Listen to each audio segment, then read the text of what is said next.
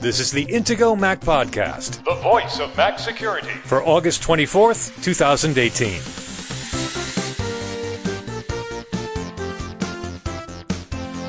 In this week's episode, surprise! Google's location tracking works even when you think you've told it not to. We'll explain how Google knows exactly where you are more often than you think. Plus, Apple is expected to upgrade some of its hardware line for the fall. We speculate on what's on the way. One thing's for sure Back to My Mac won't be back.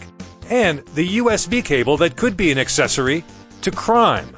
The Intego Mac podcast is presented by Intego, makers of security and utility software exclusively for Apple products since 1997.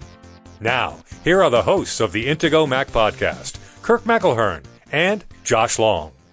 So we're in one of those summer doldrums periods where nothing much is going on in the Apple world, but everyone's getting all excited for the upcoming Apple event presenting the new iPhone, the new Apple Watch, uh, the release of iOS 12, the release of macOS Mojave, potentially some new Macs. And there's some news this week about potentially some new Macs.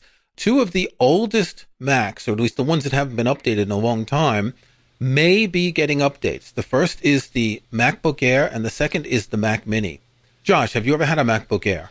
Not an Air, no. I, I've used uh, MacBook Pros. That's my main computer right now is a Pro. But I, I've known a lot of people who've used a MacBook Air and really like that form factor. I had the first one when it came out in 2008, and I loved that Mac. I really did. And over the years, I think I updated to one or two later versions. Then I got a MacBook Pro.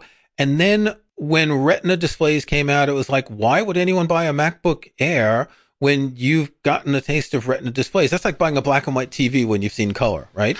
and so I just kind of ignored it. And I'd always been surprised that they'd still been selling it. But I'm linking to an article in Bloomberg in the show notes where Mark Gurman says that there's going to be an update to the MacBook Air and it will have a Retina display. Now, this is kind of interesting because the MacBook without modifier has kind of replaced the MacBook Air for those who want a more modern computer. If they come out with a Retina MacBook Air, will they get rid of the 12 inch MacBook, which has always been contentious for the fact that it's got a single USB port and, and other reasons? Yeah, that's something that I think a lot of people are wondering right now. One of the other things that's kind of curious is that, you know, this rumored device is, uh, I think, supposed to be lighter potentially than the MacBook Air. It could be. They might have lighter components. They might, maybe the aluminum's a bit thinner. I mean, you know, if it's going to be lighter than air, why do you. Ah, Oh, boy. do you remember when Steve Jobs introduced that? He pulled it out of a manila envelope on stage. That was very impressive at the time. Yeah, yeah, it was. I actually there's a really funny parody video. That was when Lost, the television show, was on the air, and someone made a hilarious parody where uh, one of the characters from Lost in the the village owned by the others, you know, from the island. Yep. In this video, she pulls out a manila envelope and it's got a MacBook Air inside of it. it's pretty hilarious. So the other thing that they're going to update is the Mac Mini, and it's been something like four years that the Mac Mini hasn't been updated. I still have a 2011 Mac Mini. I use it as a media server. I use it as a backup target for my laptop. It's great to have that little computer there. What disappoints me is that there is discussion that it would be something for pro users. And, you know, if you compare the iMac Pro to the normal iMac, what is it, $5,000 compared to $1,500 or $2,000?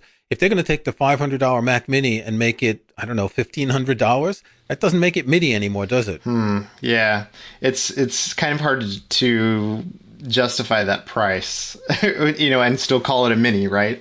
Um, it doesn't sound much like a mini computer anymore at that point. It's small form factor, but but not small cost. Yeah. Is, is this something you've ever used? The Mac Mini, Yeah. I haven't personally owned one. Again, it's something that I I, I know some people who've had it, and it it has a very very particular niche. Th- This is the kind of thing that, um, for example, if you've got a library system that happens to use Macs, they're going to want to probably get a Mac Mini and hook it up to an external display. It's it's the kind of thing that works great for a kiosk or for someone who's switching from a PC and doesn't necessarily need something that's really advanced um, or powerful. But the Mac Mini has always kind of been at that bottom end, which is why it has a, a bottom of the range price as well. So Surely you jest. When I bought my 2011 Mac Mini, it was my main desktop Mac. I tricked it out. I got the fastest processor. I got an SSD plus a hard drive because at the time you could get two drives in it. It was my main Mac for probably until 2013 when I bought the Mac Pro. So it was certainly able to run, well, the applications that I use, I didn't do video editing or anything like that, but it was certainly able to run all that stuff. I mean, it was faster than the laptops at the time. And you work on a laptop yourself, so you know what that means. You know, you have certain limitations. It is very nice as a small form factor to use as a desktop computer because it doesn't take up a lot of space. So I'm really curious as to whether they're going to try and sell that as a desktop computer or just as you say as a niche or or as the article says like for data centers and things like that. One thing that Apple hasn't really done well, I think, at this point is they haven't come up with a good replacement for the Xserve, right? They used to have this rack mount server and you know, people have come up with third party ways to mount a, a Mac Pro, this big, enormous machine that's not at all designed to fit in a rack. But I mean, for for companies that want to have Mac servers and want a good way to you know to rack mount them, well, you can stick a few Mac Minis in a rack for for those like professional use use cases. You know what would be really good if Apple would license the use of Mac OS for cloud servers. Hmm. Because most people who are using big servers these days, they don't have their own server farms. They host them in the cloud on Google, on Amazon, on Microsoft, you know, cloud systems. And you do this in a virtual machine. You download like the equivalent of a disk image that has your operating Uh-huh. system and you run this in the cloud. It would be great if you could do this with a Mac server. Yeah, that's a really interesting concept. I think probably a lot of people who are professionals, you know, server operators, tend to think less of Mac OS as a server platform. But um, I, I mean, there definitely are people who really do, you know, need some of the functionality that comes built into Mac OS server. So yeah, I, I actually I think that would be pretty cool if Apple were to do something like that. So, in other news, Apple has been sending notifications to users on their computers that the Back to My Mac service will end soon. That when Mac OS Mojave comes out, Back to My Mac will no longer exist. Now, in some ways, my first thought is really Back to My Mac still exists? This is never something I've really used or needed. I remember trying it when it first came out, and I think you had to do this through an Apple Airport base station.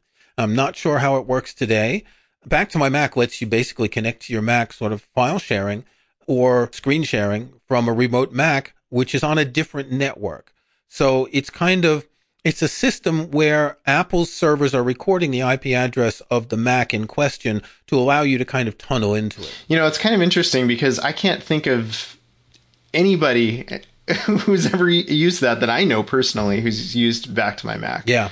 You know, it's and and it's it's important to point out here too that this is unrelated to the Find My Mac feature. So Exactly. back to my Mac kind of sounds like something related, but it's not. It's it's it's actually something different. But the option to turn it on is also in the iCloud preference pane of system preferences right next to Find My Mac. So it can confuse people. In fact, there may be people who've turned it on just because they see it there and don't ever use it. Right. Yeah. Some people probably think that it has something to do with being able to find your, your Mac. But yeah, as you mentioned, so so back to my Mac is it's really at this point kind of a legacy thing. You don't really need it for much for file transfers anymore. There's all kinds of cloud storage platforms that are consumer friendly. Yeah, Dropbox, Google Drive, iCloud Drive, uh, because Apple is saying to use iCloud Drive. But I, I mean, we all store our most important files in the cloud, don't we? Yeah, yeah. And there's, you know, as far as screen sharing purposes, I mean, there's lots of ways that you can do something like that as well. You don't necessarily need an Apple service to do that. Maybe this is just something that Apple doesn't see as as a need to continue development of anymore just because there are other services that kind of do some of the same things.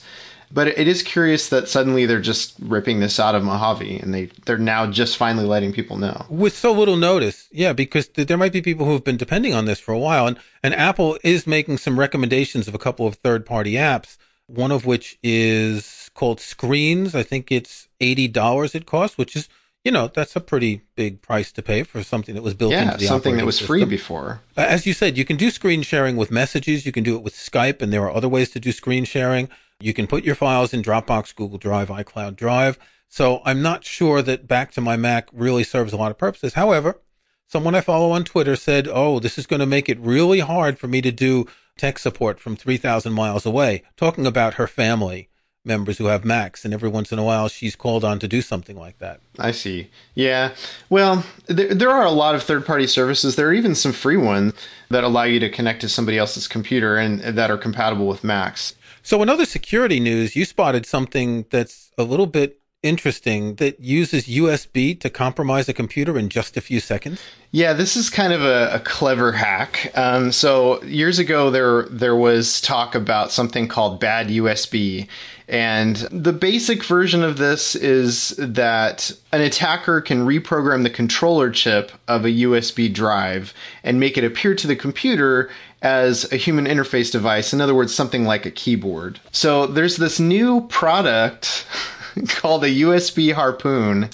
It looks very, very much like a legitimate, authentic Apple cable. It's white, you know. It it ha- it uses kind of a similar style and so forth. But what's really going on is that this cable comes modified with connectors that allow both data and power to pass through them. So you can use them to charge your device. For example, on modern MacBook Pros, you can plug into the USB C port or the the MacBook with the USB-C port, you can plug into it to charge your device. Well, you can use this specially modified cable to charge your device. But this specially modified cable also has some other functionality that you wouldn't expect a cable to have built into it. Well, if it's a harpoon, I guess it's for hunting for whales. well, so so there there's some uh, kind of sneaky things you can do with this. And there's a couple of videos that, that we'll link to in the show notes that are part of this article on Bleeping Computer where they talk about this and, and they show some potential ways that you could use one of these modified cables to to initiate an attack on a computer. But essentially what you'll see in, in the videos is that somebody plugs what looks like just a plain old ordinary USB cable into their Mac. And then now all of a sudden it opens up the terminal and it starts executing these commands. Well, uh, you don't necessarily have to do something quite so overt. I guess you could be a little bit more secretive about some of the things that you're doing to a Mac that you've plugged something like this into. Right. This is just a demonstration because usually malware just stays in the background. But here, for the purpose of demonstration, they're showing it in a visible window. Yeah, so there's some really sneaky things that you can do with a maliciously modified cable like this. It, this is probably not something that your average listener is ever going to encounter, but what if you did? You know, there there are some potential places where this kind of thing could happen and you would never know it. For example, airports often have charging kiosks. Hotels. Hotels have charging kiosks. Yeah. Where you just walk up and plug in your device and, you know, no big deal, right? I'm just. You use a cable that someone's left Yeah, there. exactly. And you know who could have left the cable behind knowing that you had a meeting in the bar of the hotel and you know who could be planting malware on your device. yeah, that Tom Cruise. He's everywhere. Yeah. Another thing that could happen is imagine someone breaks into your office and just leaves that cable in the place of the cable that you use to charge your laptop. Right. You are none the wiser. As you say, it looks like an Apple cable. I mean, it's not hard to duplicate an Apple USB cable. It's just white and it's got the same logos and anyone can do that. It would be very, very hard to detect this, wouldn't it? Yeah, unless you really pay close attention to fine little details and you know exactly, you know, where there's a little dirt smudge or something on your cable, you may not really notice if somebody swaps out your cable like this. Well, so what do you do about this? Do you do you keep your USB cable with you at all times, even when you sleep? This is actually serious. I've worked with companies in the past who had people going to other countries to present projects. Say, say they were bidding for a project, and they had a proposal in their computers. And you know that maybe their competitors in other big companies who were bidding on the project might want to see their proposals. This isn't necessarily spy stuff. Industrial espionage is, is actually quite important. So how do you make sure that you're safe from something like this? This isn't even something that's detectable, is it? Because when you plug this in and you turn on your computer, you've put your password in. So the malware that's in the cable can get onto your computer with at least the same rights as your account, correct? Right, exactly. So I think one of the things that you can do is if you go to the Apple menu about this Mac and then you click on System Report, you can get some information about things that are plugged into your computer. However, it'll show up as as an HID, a keyboard type device. Right. Whereas if you just put a charging cable in, it will not show up there as a device. However, if you've already plugged this into your device, then your computer may already be compromised. It's too late. So Yeah. that's not necessarily a good way to test this. But yeah, w- without plugging it in, there's not necessarily a good way to know that this device or this cable it could actually be a malicious device. So uh, basically, don't trust any cables that you get from anybody else. If if somebody offers you their charging cable, just say, "Ah, that's okay. I brought my own," and make sure you have one on you that you keep on you at all times. Okay, we're going to take a break, but first I want to announce our podcast survey winner for July. It is Vern F. from South Dakota. Thanks for filling out our survey, Vern. And for everyone else listening, we give away a $100 Visa gift card every month to people who reply to our survey. You can find a link in the show notes. Go check it out. Tell us what you like about the podcast, what you want to hear more about, and we'll be right back. If the fast approaching first day of school is circled on your calendar, Intego hopes you'll take a little bit of your summertime that's left to step up your security. After all, when you head back to the classroom with your Mac, you'll want to be greeted by good old friends and classmates, not brand new viruses and malware. As part of our commitment to protecting students and teachers and all Mac users on the security front, Intego wants to make sure that your Mac security is set up and squared away for the fall. It's Intego's back to school sale. And right now, Intego Mac podcast listeners can take 50% off any Intego software by using the promo code Intego Podcast at checkout. That's right, you can get Intego's award winning security and utility software for 50% off the suggested retail price. Just use the promo code Intego Podcast at checkout. No spaces, all one word. The Intego back to school sale only lasts till that circled date on the calendar. So hurry. Save 50% on Intego software with the promo code Intego Podcast at checkout. Visit Intego.com today. Hey Josh, have you been wandering around lately? Wandering around? What do you mean? walking around late at night, maybe, you know, under cover of darkness, surreptitiously wandering around because I could swear that I saw something on the internet where your movements had been tracked and it was showing where you had been and it, places where you had stopped and places where you turned left and turned right and all that. You're kidding me. Someone's tracking my movements? Well, I'm exaggerating just slightly, but this is what Google does to you if you're using Google's apps, especially if you're using Google Maps. Imagine that you're using Google Maps and you're getting directions from Google Maps. You realize that it is recording exactly where you are.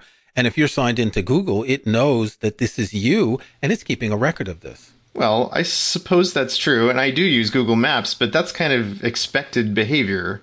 I mean, I would expect it to know where, where I am because otherwise the app wouldn't work. Right. So when you're using maps, it makes sense. But it turns out that Google does this even if you tell them not to, even if you turn off location services in iOS, even if you say that Google Maps should only track your locations while you're using the app in location services, it still tracks your movement. That's that's strange. AP had an investigation. They published the results the other day. I'll link to an article on the Mac Security blog that I wrote. And they found that Google records your movements even when you explicitly tell it not to. So even when people turn off location services, Google still records their location. Now, this is just iOS. iOS, you can sort of turn things off, but on Android, forget about it. That's, you know, Google's operating system. And they're tracking you everywhere. Well, is this really something we need to worry about? I mean, it's Google, right? We can trust them, right? Oh, Google! Hey, Google has the key to my front door. You know, they they I gave them the key when I bought that Amazon camera thing to get my deliveries faster. Yeah. So here, here's the obvious problem: is it's not just that Google knows where you are; it's that they're selling this data to people, not necessarily selling it with your name, but they're using it for you to be targeted for advertising and other services. So let's say you went to the neighborhood sporting goods store. You wanted to buy a baseball glove for your kid, right? Okay. You get home and you're browsing the internet, and all of a sudden you see all sorts of ads for sporting goods, running shoes and baseball bats and shuttlecocks and snorkels and all that sort of stuff. Yeah, well, I mean, we've all seen this kind of thing, though, right? I mean, anybody who's ever shopped on on Amazon or or done searches for things they might want to buy on Google will end up seeing ads. Yeah, but this isn't shopping for Amazon. This is that they know that. Let's say they know that you're in a shopping mall and they know which stores you've gone into. Because you know they can pinpoint you that well. Hmm. So they may use that to pop up ads while you're in the shopping mall. And let's say you're searching something on the internet while you're in the shopping mall because you're comparing a price. You may see ads for stores that are just across from you. That's how surreptitious it Uh, can be. okay, but is Google really doing this? Is this really something that that they're actually doing to track you within a store and all that kind of thing? Sure. You can find out about this if you go to myaccount.google.com. You can see everything that Google has recorded about you. This is assuming that you're signed in. If you're not signed in, it gets a little bit more complicated because you, you've still got a profile created for you that's connected to your device, but they won't necessarily know your name. Although there are probably times where you put your name in someplace and Google sniffed that too. So, hmm. but if you go to that myaccount.google.com, you'll see every search you've ever made on Google. You'll see your location history. You'll see a ton of activity there. It's really quite frightening. So I, I guess probably the biggest takeaway here is just that if people want to know what Google knows about them, to check it out because Google may be tracking things about you that you had no idea that they were tracking. Right. And so that's the first thing. If you go to this myactivity.google.com and then you find the my activity section, you'll see a whole bunch of activity. It's grouped by type of activity. I'm just looking at mine now and see, I don't see anything because I've turned it all off, but it can record web and app activity. So Google says that it saves your activity on Google sites and apps to give you faster searches, better recommendations, more personalized experiences location history. So it saves where you go with your devices to give you personalized maps and recommendations based on places you've visited. Device information, info about your contacts, calendars, apps, and other device data. Of course, this is only if you're using Google services like email and, and Google Calendar, etc. Voice and audio activity. So these are when you say, OK, Google to do a voice search. YouTube search history, which is kind of obvious. YouTube watch history the goal there they're saying is make it easier to find youtube videos you've watched and and it's interesting because I, I do go to youtube and watch certain things and in that sidebar on the right they're always recommending things that are related to things that i have watched in the past but rarely to what i'm watching at the time Wow, now this is interesting. So, I mean, I'm not surprised that it keeps track of what videos I've viewed on YouTube. I mean, that's fairly obvious because, Sure. you know, Yeah. eh, they need to know what videos to recommend to me and things like that. But Right. uh, one of the things that that pops up right at the top of my results is something that I just searched for in Gmail. It it has the exact search term listed there. oh, okay.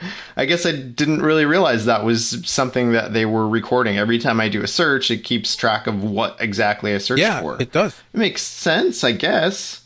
But um, but it's kind of creepy to see that because it's not necessarily something you'd expect to find in a log on a public, you know. Well, I mean, now this is not available to the public. Nobody can go see my search history except for maybe Google employees well unless they can hack into or your if they account can hack into my account. That's true. Then they could have a whole lot of data. So imagine someone gets to your search history, they hack into your account, they find that you've been looking for a new job. They find that maybe you've been searching specific medical conditions, that you've been looking for insurance, that you've been looking up how to disappear, you know, that kind of stuff. How to rob a bank. People do actually search for those things. So if someone finds that, you could be blackmailed, you could be, you could get in all kinds of trouble. Yeah, yeah, this is true. Um, I, I guess uh, you know these are some interesting points, and and again, I, I would, I certainly would encourage people to take a look at this because it might surprise you some of the things that Google knows about you. Well, regarding the tracking, so in the article, I put a screenshot. So I have all these turned off because I knew about this a while ago.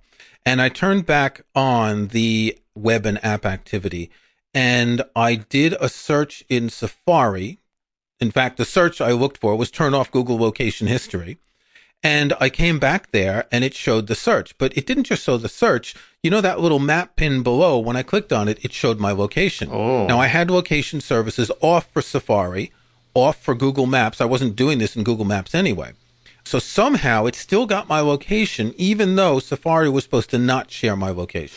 Yeah, and I think one of the ways that that typically happens is it looks at your IP address. Um, a lot of times, Yeah. you know, Google or really any company whose website that you visit uh, can have a pretty good idea of where you are just based on your IP address because your internet service provider typically has, um, you know, kind of a different IP pools for different regions.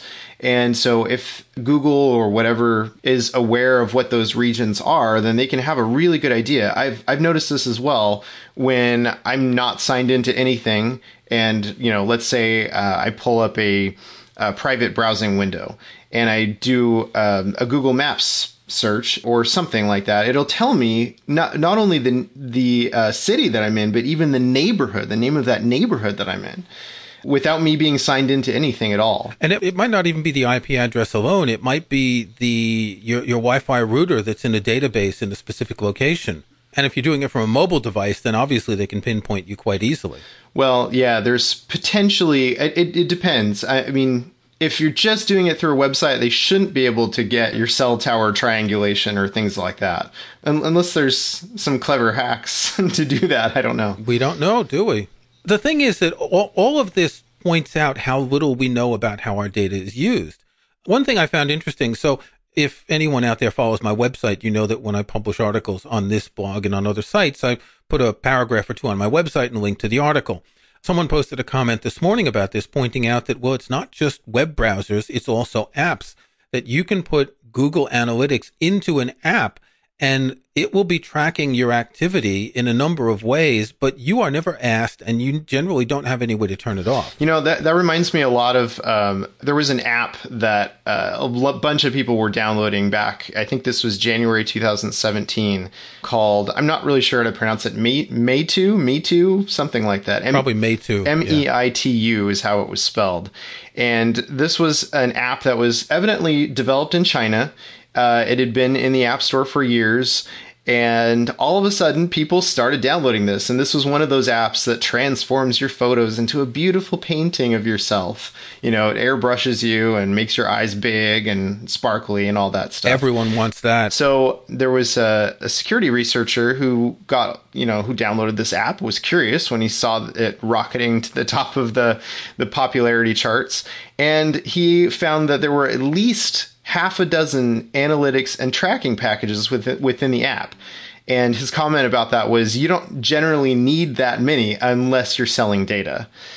So this is kind of interesting, right? I mean, it kind of it kind of makes sense. Like you you would expect a lot of app developers to have at least one tracking method in their app. But if they're putting 6 in there, what the heck are they doing with your data? And, and it also depends on what they're tracking. Tracking usage is one thing, maybe how long people use it, which features they use in the app, you know, which screens, which windows or whatever. But if this is able to provide location tracking as well, that's especially pernicious. I'll put a link in the show notes to the Google Analytics webpage that is add analytics to your iOS app. Neither of us are developers, so we don't know a whole lot about the code, but the code is very simple to install. You just put a few lines of code in a certain place and then you put your analytics tracking ID and then all this data goes to your analytics account, which of course also goes to Google.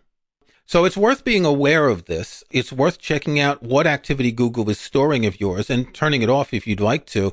It's important to point out that there's already been one lawsuit filed against Google for this, and I'm sure there are going to be others. The, the one thing that surprises me is that when I had Safari's location services turned off, Google still found my location. Now, is it because of the IP address or something else? I don't know. But I do find this a little bit disturbing because, you know, we explain on the Mac Security blog, we, we explain to people how they can turn off these settings to maintain their privacy and all that. But even the settings themselves don't fully work as they should. I, I would like to see Apple address this at some point. And, and I have a feeling, you know, this was the, the Associated Press who did this research. This wasn't a tech website. So this is probably going to get a lot more attention than, you know, if it's just your average tech website that comes up with this. And, and I look forward to see what Google says. I mean, Google's statement was very simple. They said, we make sure location history users know that when they disable the product, we continue to use location to improve the Google experience when they do things like perform a Google search or use Google for driving directions. Again, directions I understand, but it's like you're saying that we can disable it, but it's not disabled. And that's a bit duplicitous.